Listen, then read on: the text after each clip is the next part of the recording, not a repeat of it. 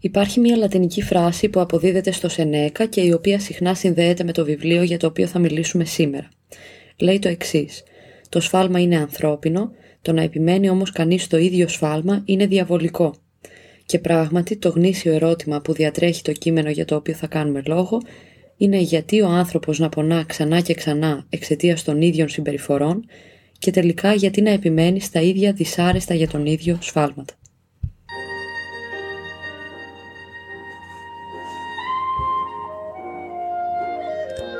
Είμαι η Χριστίνα και ακούτε το Φιλοσοφικό.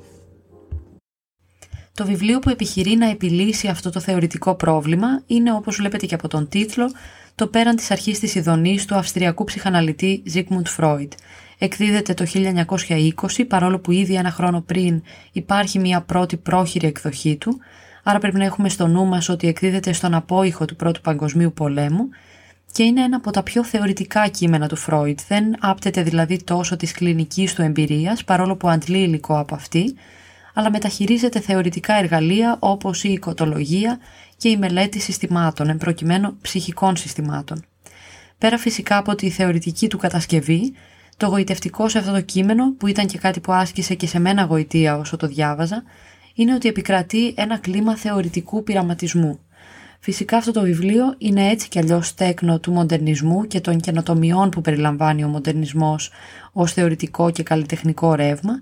αλλά είναι σίγουρο ότι το πέραν της αρχής της ειδονής συνδυάζει καταρχάς με επιδεξιότητα τις αναφορές του σε ψυχολογικές μελέτες και φιλοσοφικές πραγματείες, με πιο προφανείς τις αναφορές στον Πλάτωνα, τον Καντ και τον Νίτσε,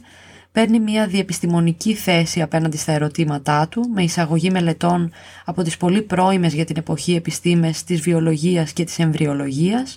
και υπάρχει επίσης ένας πλούτος σε αποφθέγματα και αφηγήσεις, ακόμη και την προσωπική μαρτυρία του ίδιου του Φρόιτ. Όλα αυτά κάνουν το κείμενο να συμπεριφέρεται άλλοτε ως πραγματεία, άλλοτε ως διάβλος επικοινωνίας με την ιστορία της επιστημονικής και της ανεκδοτολογικής σκέψης, όμως φυσικά το πιο εντυπωσιακό και επιδραστικό παραμένει το ίδιο το περιεχόμενό του. Ας πάμε επομένως κατευθείαν στον τίτλο του κειμένου, ο οποίος τίτλος είναι «Πέραν της αρχής της Ιδονής». Το πρώτο ερώτημα φυσικά είναι το τι είναι η αρχή της Ιδονής. Αυτό μας ξεκαθαρίζεται ήδη από το πρώτο κεφάλαιο του βιβλίου,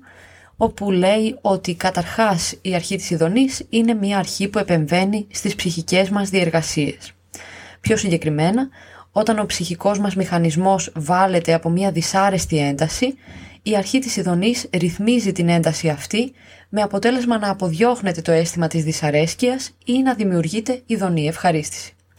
Ήδη καταλαβαίνουμε εδώ ότι τα αισθήματα δυσαρέσκειας ταυτίζονται με ένταση, δηλαδή με αύξηση της ποσότητας διέγερσης, θα πει ο Φρόιτ, ενώ η ειδονή με μείωση ή σταθεροποίηση της ποσότητας διέγερσης στο ψυχικό μας όργανο. Η αρχή της ειδονής θεωρούσαν οι ψυχαναλυτές ότι κυριαρχεί γιατί ο ψυχικός μας μηχανισμός έχει την τάση να διατηρεί τις υπάρχουσες ποσότητες διέγερσης χαμηλές ή έστω σταθερές και να αποφεύγει έτσι τις έντονες διαγέρσεις. Σε αντίθεση δηλαδή με τη δήλωση «είμαι ανεβασμένος, η διάθεση είναι στα ύψη» κτλ. Ο Φρόιντ λέει ότι η ειδονή παίζει στις χαμηλές ψυχικές συχνότητες και άρα όσο μιλάμε για την αρχή της ειδονής μιλάμε ταυτόχρονα και για μια αρχή σταθερότητας που είναι εκεί για να αποκαθιστά εντάσεις. Το ζήτημα είναι βέβαια ότι το βιβλίο δεν λέγεται «Η αρχή της ειδονής», υπάρχει αυτό το μυστήριο πέραν που μας βάζει σε υποψίες σχετικά με το περιεχόμενό του, διότι το πέραν σημαίνει ότι υπάρχει κάτι ανεξάρτητα από την αρχή της ειδονής και την υπερβαίνει. Πιθανόν μια άλλη αρχή που διαπερνά και υπερσκελίζει την αρχή της ειδονής. Το ερώτημα λοιπόν που πρωτογενώς εγείρεται σε αυτό το κείμενο είναι ποιος κυβερνά εκεί που η αρχή της ειδονής απουσιάζει. Στην αναζήτηση λοιπόν των περιπτώσεων όπου η αρχή της ειδονής δεν λειτουργεί ή δεν φτάνει στο στόχο της, που είναι όπως είπαμε η αποφυγή των δυσάρεστων αισθημάτων, ο Φρόιτ θα ξεκινήσει από τις εξαιρέσεις.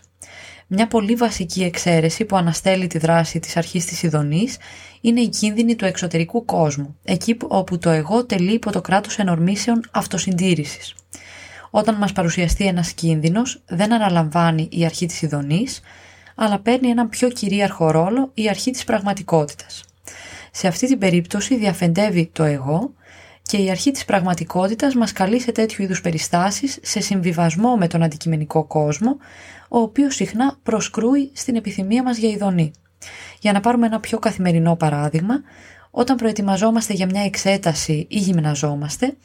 οφείλει έστω για ένα σύντομο χρονικό διάστημα να παρετηθεί η αρχή της ειδονής από την τάση της για άμβλυνση των εντάσεων και να αφήσει επομένως το εγώ να έρθει σε μια ισορροπία με την αντικειμενική πραγματικότητα και τις απαιτήσεις που αυτή προβάλλει. Όμως ακόμη και εδώ ο τελικός στόχος είναι η απόκτηση ειδονής. Επομένως ένας κίνδυνος ή ένα αναγκαίο κακό δεν διαρριγνύουν πραγματικά την αρχή της ειδονής, ούτε είναι ασυμβίβαστα με αυτή, αλλά λειτουργούν μόνο ως αναγκαία λοξοδρόμηση από την ειδονή, η οποία παραμένει ο τελικός στόχος. Ως εδώ λοιπόν με αυτή την παράθεση εξαιρέσεων, ο Φρόιντ δεν έχει ακόμη προσθέσει κάποιο καινούριο δεδομένο που να ανατρέπει την αρχή της ειδονής. Μας έχει δώσει αντιθέτως κάποια παραδείγματα που σχεδόν την ενισχύουν και την αναβιβάζουν σε σκοπό ακόμη και της πρόσκαιρης δυσαρέσκειάς μας. Εκεί όπου το μοτίβο αρχίζει να αλλάζει είναι στο δεύτερο κεφάλαιο του βιβλίου. Ο Φρόιντ αρχίζει, θα έλεγε ο ανυποψίαστος αναγνώστης από το πουθενά, να μιλά για τον πόλεμο και τα σχετιζόμενα με αυτόν ατυχήματα. Ατυχήματα όπως συγκρούσεις σιδηροδρόμων και άσκηση μηχανικής βίας προκάλεσαν σε ορισμένους τραυματικές νευρώσεις που εκφράζονταν μέσα από όνειρα τα οποία τους επανέφεραν ξανά και ξανά στο τραυματικό βίωμα. Αυτό είναι ένα πρώτο ίχνος που προειδεάζει για το τι θα ακολουθήσει στο πέραν της αρχής της ειδονής, διότι για την ψυχανάλυση μέχρι τότε το όνειρο επιτελούσε τη λειτουργία εκπλήρωσης επιθυμιών. Οπότε θα περίμενε κανείς κάποιος που πάσχει από νεύρωση πολέμου να επιστρέφει στα όνειρά του στην κατάστασή του πριν τον πόλεμο και όχι στο ίδιο το τραυματικό συμβάν. Αρχίζει λοιπόν εδώ να προκύπτει πιο ουσιαστικά το ερώτημα για την αρχή της ειδονής και για το γιατί δεν ρυθμίζει τα όνειρα που εμπίπτουν στις νευρώσεις πολέμου. Ο Φρόιτ παρόλο που ίσως να έχει έρθει πιο κοντά στο επίδικο ζήτημα του βιβλίου του, συνεχίζει γράφοντας «Προτείνω να εγκαταλείψουμε το σκοτεινό και ζωφερό θέμα της τραυματικής νεύρωσης και να εξετάσουμε τον τρόπο λειτουργίας του ψυχικού μηχανισμού σε μία από τις παλαιότερες φυσιολογικές δραστηριότητές του, το παιδικό παιχνίδι. Φυσικά μόνο ως ηρωνία μπορούμε να το εκλάβουμε αυτό, διότι ό,τι θα ακολουθήσει ως περιγραφή του παιδικού παιχνιδιού δεν θα διαφέρει καθόλου δομικά από τις παρατηρήσεις για την τραυματική νεύρωση. Ας πάμε όμως και εμείς στο παιδικό παιχνίδι για το οποίο μιλά το βιβλίο, τη δημοφιλή φροηδική υπόθεση Fort Da ή Μακριά εδώ στα ελληνικά. Η υπόθεση εργασίας αφορά ένα αγόρι 18 μηνών, το οποίο παρόλο που δεν αναφέρεται στο κείμενο δεν ήταν άλλο από τον ίδιο τον εγγονό του Φρόιντ και γι' αυτό ο ψυχαναλυτής είχε αρκετό χρόνο ώστε να παρακολουθήσει το παιχνίδι του και να εξάγει ορισμένα συμπεράσματα. Αυτό που έκανε το μικρό παιδί στο παιχνίδι του ήταν να δένει ένα αντικείμενο σε ένα σκηνή, το πετούσε μακριά, το αντικείμενο εξαφανιζόταν κάτω από κάποιο έπιπλο και η κίνηση αυτή συνοδευόταν από ένα μακρόσυρτο «ο», το οποίο ο Φρόιντ και με επιβεβαίωση της μητέρας του παιδιού, δηλαδή της κόρης του Σοφία, μετέφρασε ως «φωτ», δηλαδή μακριά ή «φύγε μακριά». Όταν ξανατραβούσε το σκηνή και το παιχνίδι εμφανιζόταν ξανά μπροστά του, το παιχνίδι φώναζε «ντα», δηλαδή «εδώ». Ο Φρόιντ συνέδεσε το παιδικό παιχνίδι με την απουσία της μητέρας του παιδιού, η οποία εκείνο το διάστημα έπρεπε να λείπει αρκετά από το σπίτι, η επανάληψη του παιχνιδιού και ιδίως η εντατική επανάληψη της πρώτης πράξης, δηλαδή της απομάκρυνσης του παιχνιδιού με λιγότερη έμφαση στην επανεμφάνισή του, θεωρήθηκε από τον Φρόιντ ως προσπάθεια συμφιλίωσης από τη μεριά του αγοριού με την απουσία της μητέρας του. Η συμφιλίωση κατά την φροηδική ερμηνεία θα συνέβαινε με τη μετάβαση από την παθητικότητα της εμβίωσης, της δυσάρεστης απουσίας, στην ενεργητικότητα του παιχνιδιού, στο οποίο υποβαλόταν και ο συμπέκτης, εμπροκειμένου ο παππούς του παιδιού. Υπάρχει όμως και εδώ ψυχική αφομοίωση ενός εντυπωσιακού ή και τραυματικού γεγονότος, από το οποίο μπορεί κανείς να αντλήσει απόλαυση μετουσιώνοντάς το σε παιχνίδι ή σε δημιούργημα υψηλής αισθητικής απόλαυσης. Τόσο λοιπόν στην περίπτωση της τραυματικής νεύρωσης όσο και στην περίπτωση του αγοριού έχουμε δύο παραδείγματα επανάληψης ενός δυσάρεστου βιώματος στην ονειρική κατάσταση και στο παιδικό παιχνίδι αντίστοιχα. Ακόμη όμως δεν έχει βρεθεί το κλειδί για την υπέρβαση της αρχής της ειδονής ή το σημείο όπου η αρχή της ειδονής βραχικυκλώνει, διότι και τα δύο αυτά περιστατικά δίνονται να εξηγηθούν μέσω της στάσης μας για έλεγχο του δυσάρεστου, έστω και μέσα από αυτή την επώδυνη επανάληψη. Το τρίτο κεφάλαιο είναι και το τελευταίο που ασχολείται με περιστατικά καταναγκασμού για επανάληψη που επιχειρούν να κλονίσουν την αρχή της ειδονής και αυτή τη φορά τα περιστατικά αυτά είναι οι ίδιοι οι ασθενείς του Φρόιντ. Αυτό που παρατηρεί ο Φρόιντ με λίγα λόγια σε κάποιους ασθενείς του είναι ότι προβάλλουν αντιστάσεις στη θεραπεία τους, δηλαδή στη διαδικασία συνειδητοποίησης του ασυνειδήτου, του ασυνείδητου ψυχισμού τους. Η ένσταση που προβάλλει ξανά εδώ ο Φρόιντ στον εαυτό του είναι ότι η αντίσταση δεν παράγεται από το ασυνείδητο, το οποίο το μόνο που επιδιώκει είναι να εκφορτιστεί και να διαχυθεί στα ανώτερα στρώματα της ψυχικής ζωής, δηλαδή στη συνειδητοποίηση, αλλά μάλλον από το εγώ που υπηρετεί εκείνη τη στιγμή την αρχή της ειδονής.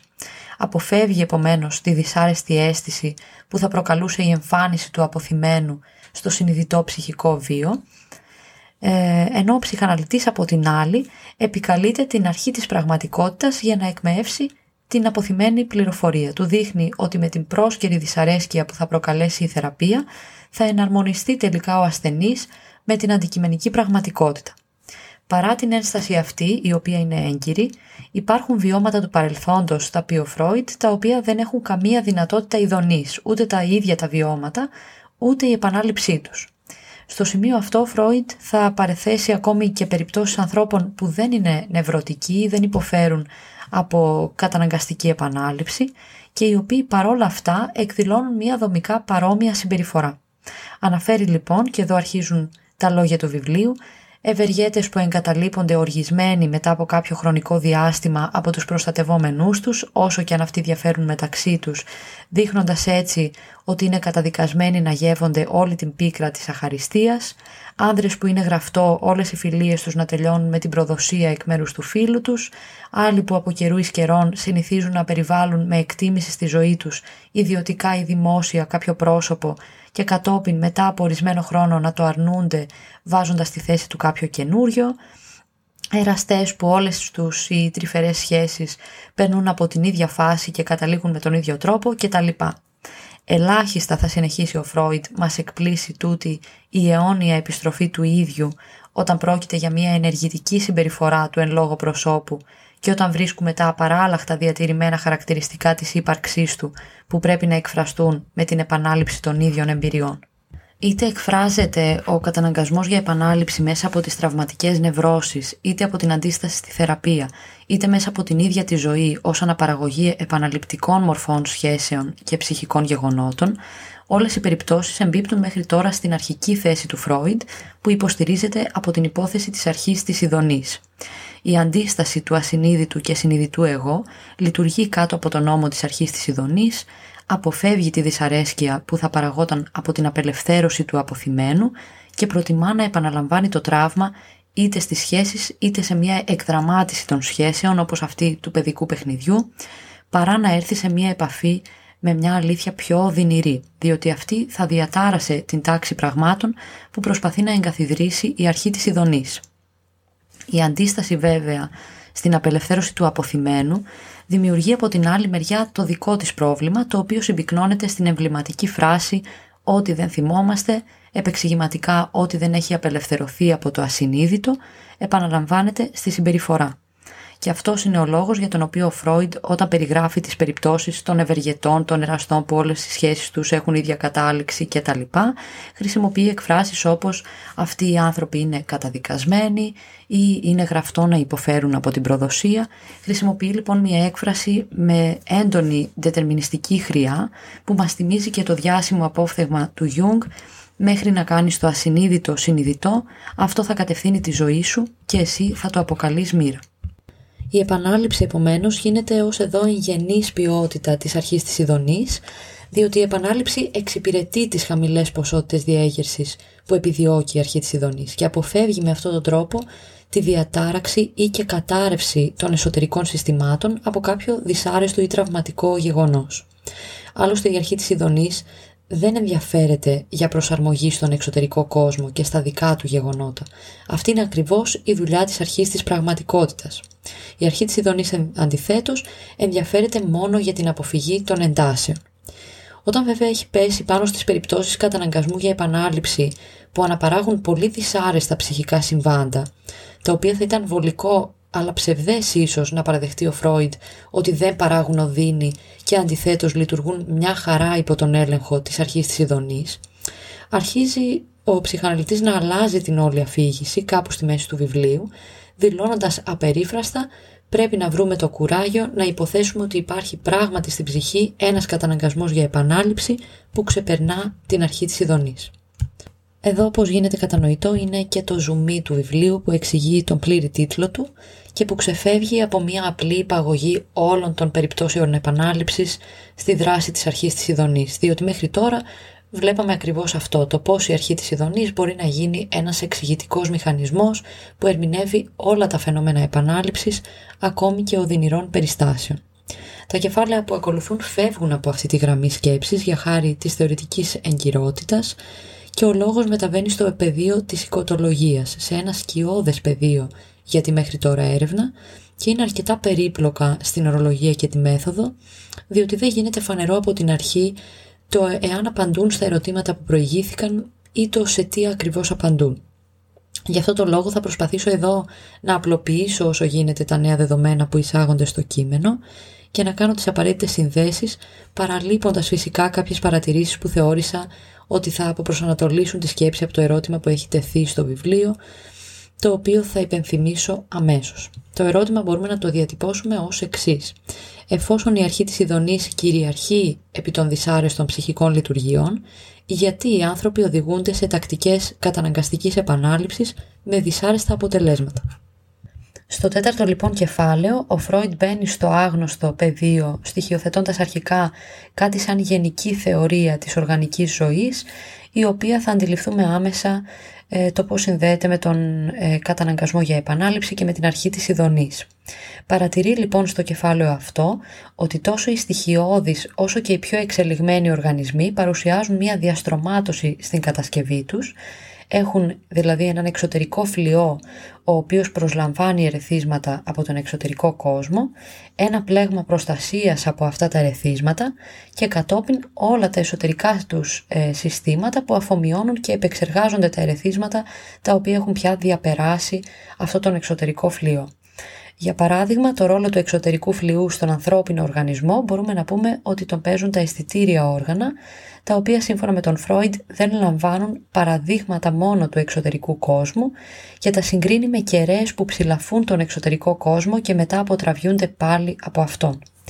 Μετά από αυτές και άλλες παρατηρήσεις σχετικά με τη σύσταση και την κατασκευή της έμβιας ζωής, ο Φρόιντ φτάνει στο συμπέρασμα ότι η κύρια δουλειά των έμβιων οργανισμών είναι η προστασία από το ερεθίσματα παρά η ενεργή πρόσληψή τους.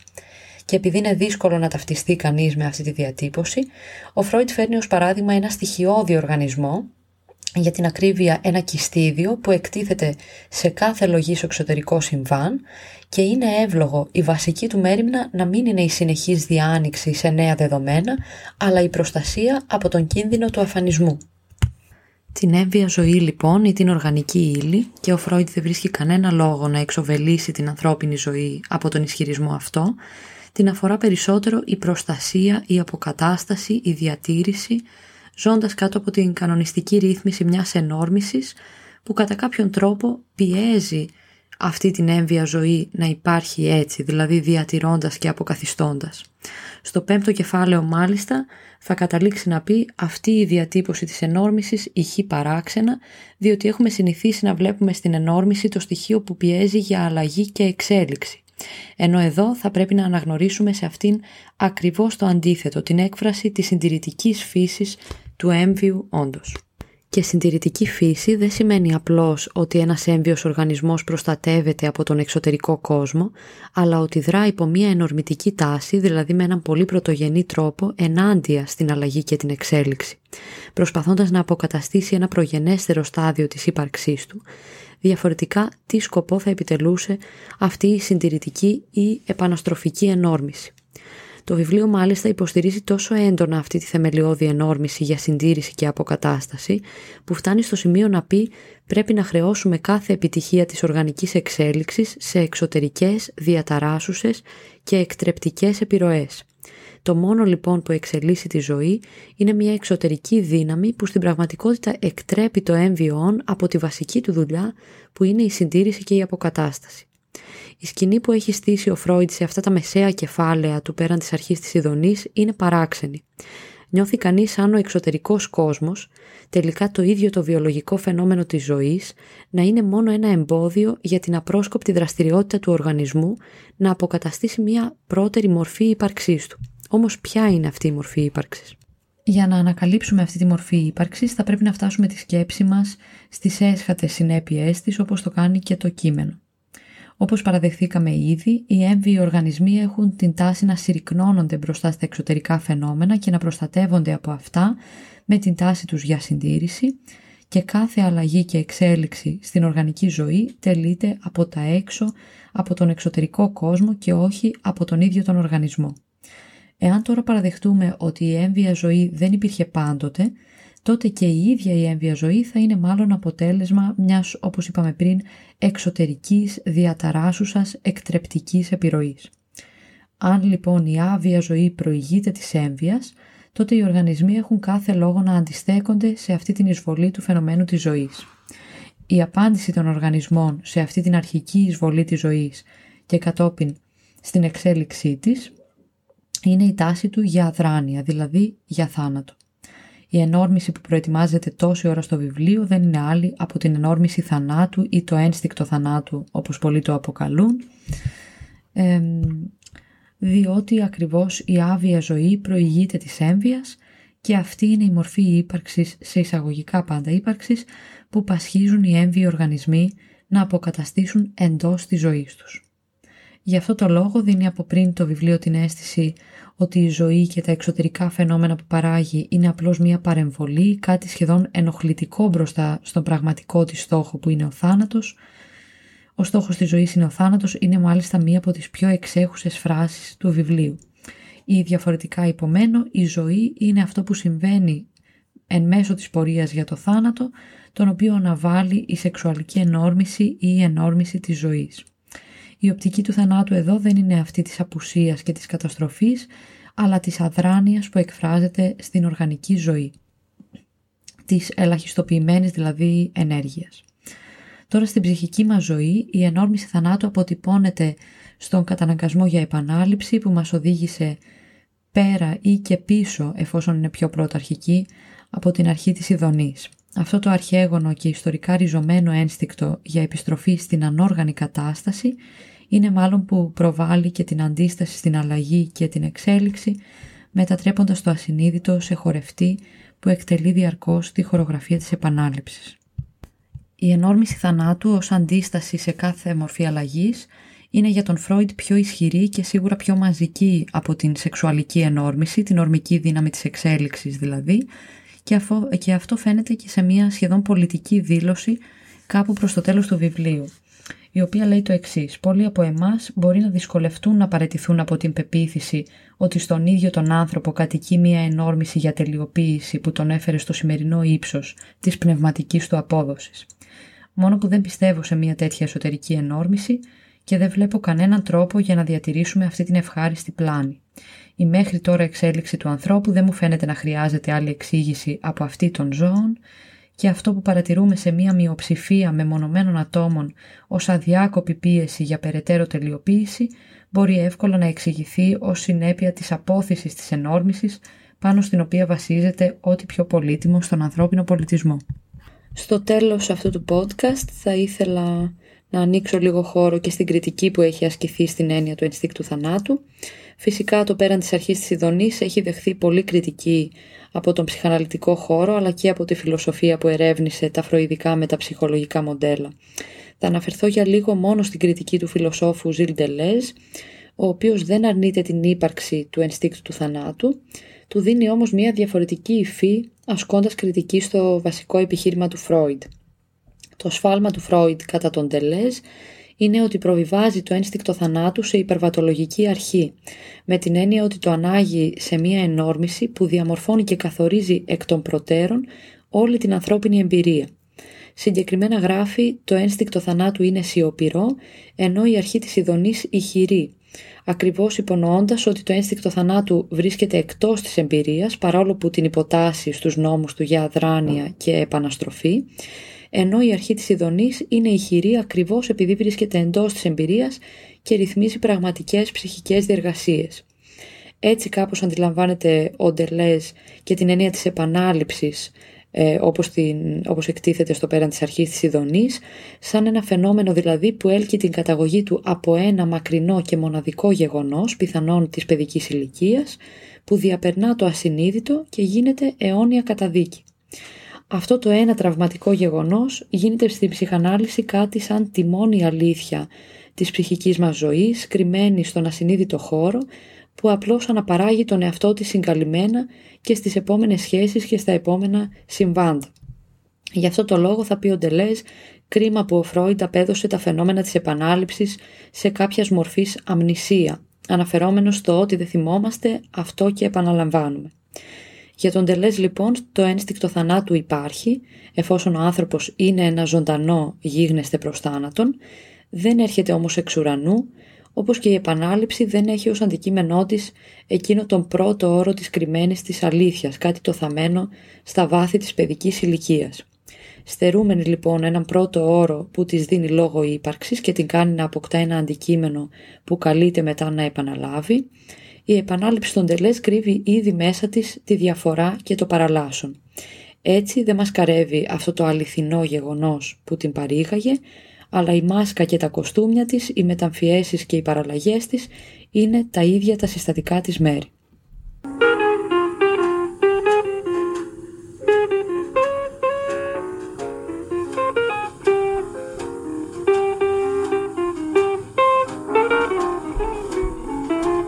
Είμαι η Χριστίνα και ακούσατε το φιλοσοφικό. Σας ευχαριστώ πολύ.